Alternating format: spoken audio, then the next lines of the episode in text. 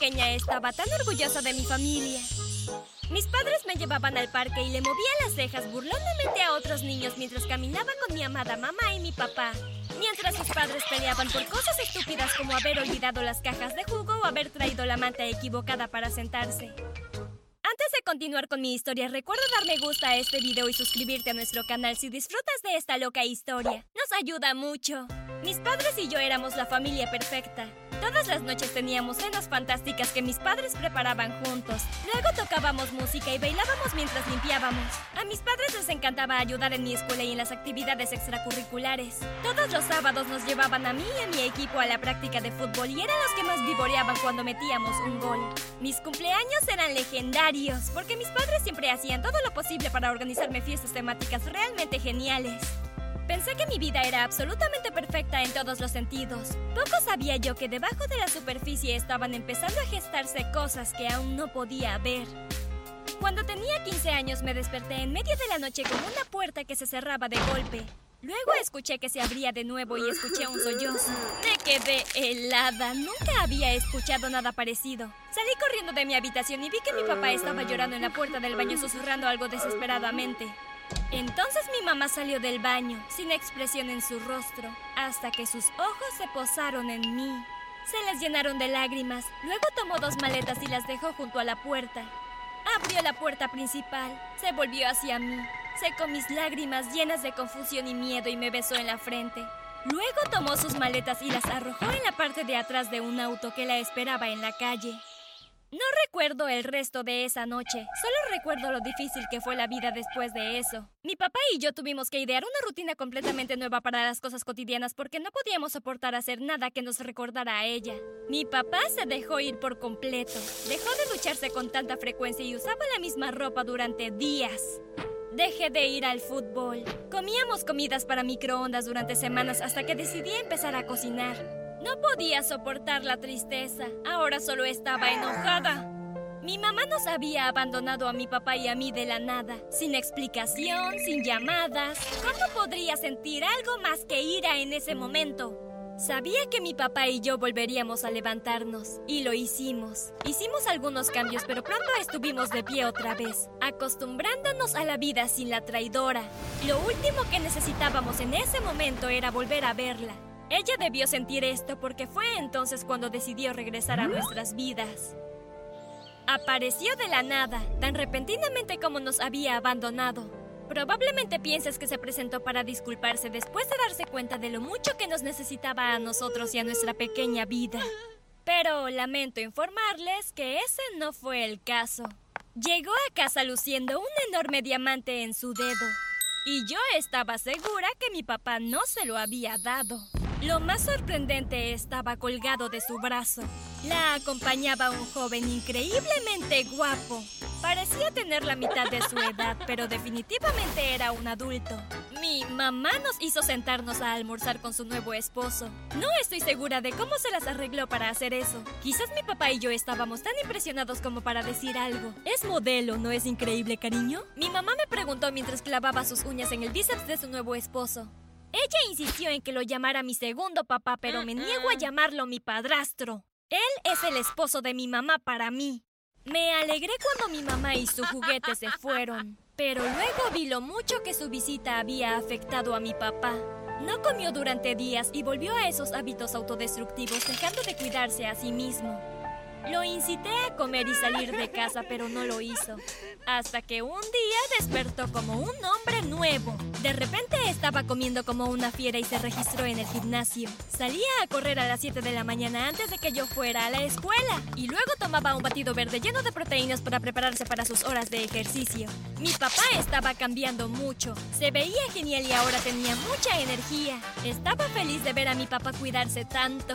Incluso comenzó a interesarse por mi rutina de cuidado de la piel.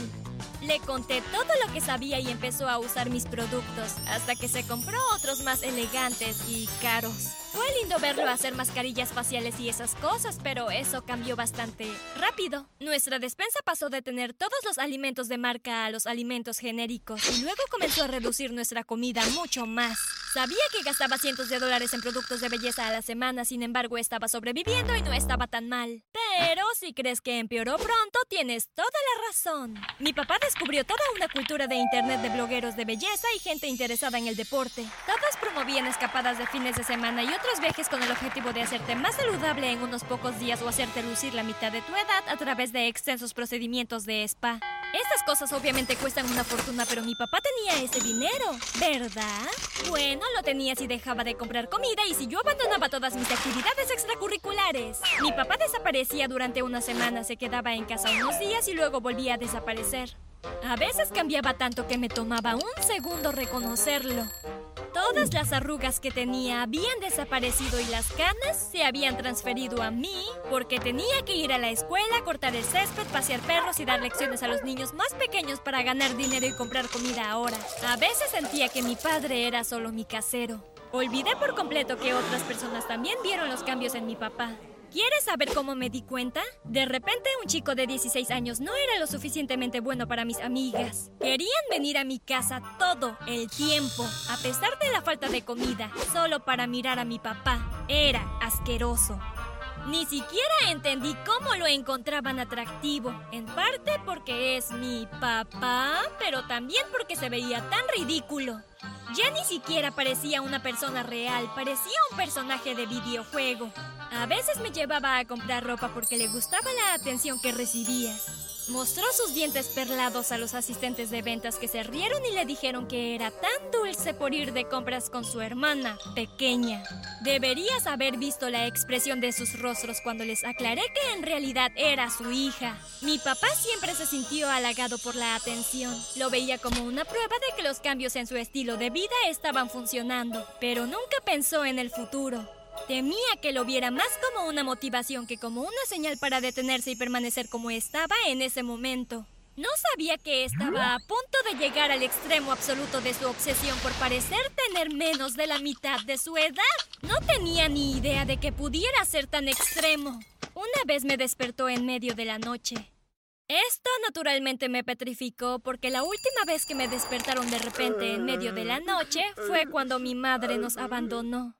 Mi papá se veía increíblemente emocionado y agitado. Me apresuró a levantarme y me dijo que me vistiera. Cuando lo hice, tiró una maleta a mi habitación y me dijo que empacara mis cosas mientras él empacaba las suyas. No tenía idea de lo que estaba pasando, así que tiré todo lo que pude ver en la maleta. Tenía ropa para el clima cálido y el clima frío, libros de todo tipo y algo de dinero que le había escondido a mi papá para que no comprara crema hidratante con diamantes o algo así. Todavía estaba medio dormida cuando mi papá recogió las maletas como si nada y las arrojó en la parte trasera del auto.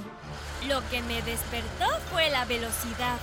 Estaba tratando de comerme un sándwich que logré hacer muy rápido antes de irnos, pero casi me muerdo la lengua cuando mi papá pisó el acelerador como si estuviéramos en una persecución policial.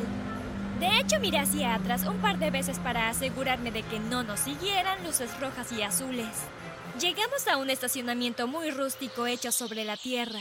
Había un pequeño edificio visible en la distancia, pero además de eso no había nada alrededor. Mi papá miraba a todos lados como si esperara ver algo. Entonces un diminuto avión apareció a la vista. Mi padre hizo un apretón de manos bastante genial con el hombre que pilotaba el avión. Luego me incitó a subir y sentarme. Todo el tiempo que estuve en ese avión estaba aterrorizada de que cayera del cielo en cualquier momento. La turbulencia casi me hace vomitar y casi hago que mi papá vomite con todas las preguntas que le estaba haciendo. Estás haciendo que mi cabeza gire, cariño. Por favor, duerme o algo así. Murmuró mientras se ponía los tapones para los oídos y una máscara para dormir. Miré por la ventana nublada a mi lado y al cielo nocturno. Llevábamos horas volando, así que me sorprendió que no hubiera salido el sol donde quiera que estuviéramos. Estábamos en un pequeño aeropuerto rodeado de árboles. Mi papá tomó nuestras maletas y se subió a un jeep con un sistema GPS que fallaba. Todo estaba oscuro y el viento era tan fuerte que sentí que estábamos volando. Pasé la mayor parte del tiempo con la cabeza agacha o los ojos cubiertos por mis manos. Mi papá dijo que estaríamos bien, pero no le creí. Después de lo que pareció una eternidad, llegamos al paraíso de mi papá. En medio de una selva tropical había una cúpula de vidrio y dentro había pequeños edificios prístinos. Nos detuvimos en la puerta y mi padre dijo una especie de palabra clave. Había lámparas doradas brillando a nuestro alrededor y la gente salió de las impresionantes casas para saludar. Fue entonces cuando volví a la realidad. Si vieras esto, probablemente pensarías que estás soñando, que es exactamente lo que asumí hasta que me di cuenta de que estaba muy despierta y que todo lo que me rodeaba era real. O una alucinación. Había algo raro, algo que no encajaba en la gente que nos rodeaba. Saltamos del jeep y mi papá me tomó de la mano arrastrándome hacia una de las casas. Decenas de personas entraron y salieron de nuestra casita mientras nos acomodábamos. Dejaron todo tipo de obsequios, pero especialmente estos pequeños frascos de una sustancia azul pegajosa. Papá, ¿qué está pasando? ¿Puedes responder a mis preguntas, por favor? Le exigí a mi papá. Me había estado ignorando durante horas y estaba harta de eso. Este es nuestro nuevo hogar, cariño. Dijo agarrando mi cara con ambas manos. Exhaló aliviado y corrió hacia la montaña de viales con la cosa azul en ellos. Vació uno en sus manos y frotó la sustancia extraña y espesa en su cara.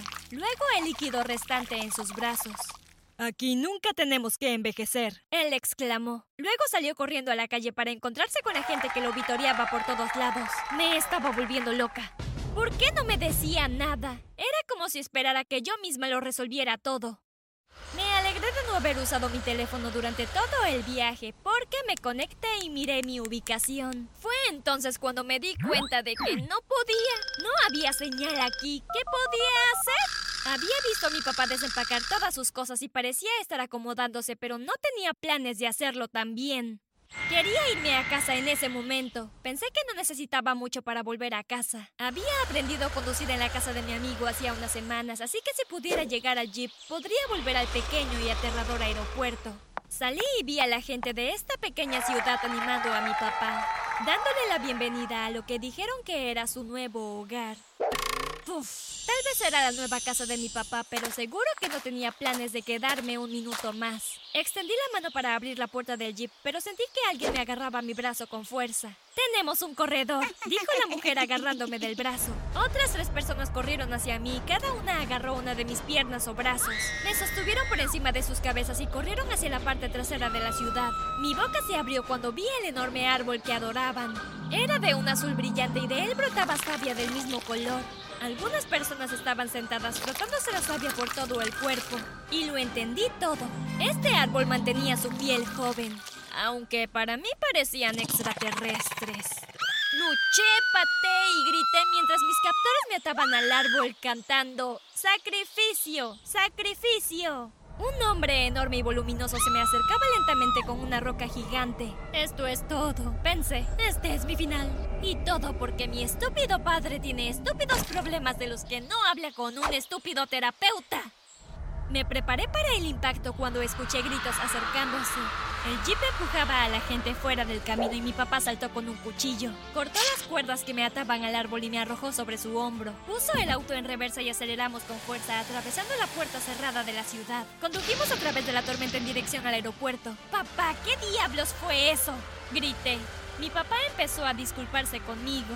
Soy un idiota. No te pregunté si querías venir aquí o si estabas bien con todo lo que he estado haciendo últimamente. Mi papá prometió no volver a poner su vanidad por sobre mí. Logramos volver a casa sanos y salvos y hasta ahora creo que ha cumplido su promesa. Pero me preocupo cuando encuentro pequeños frascos azules escondidos en la casa.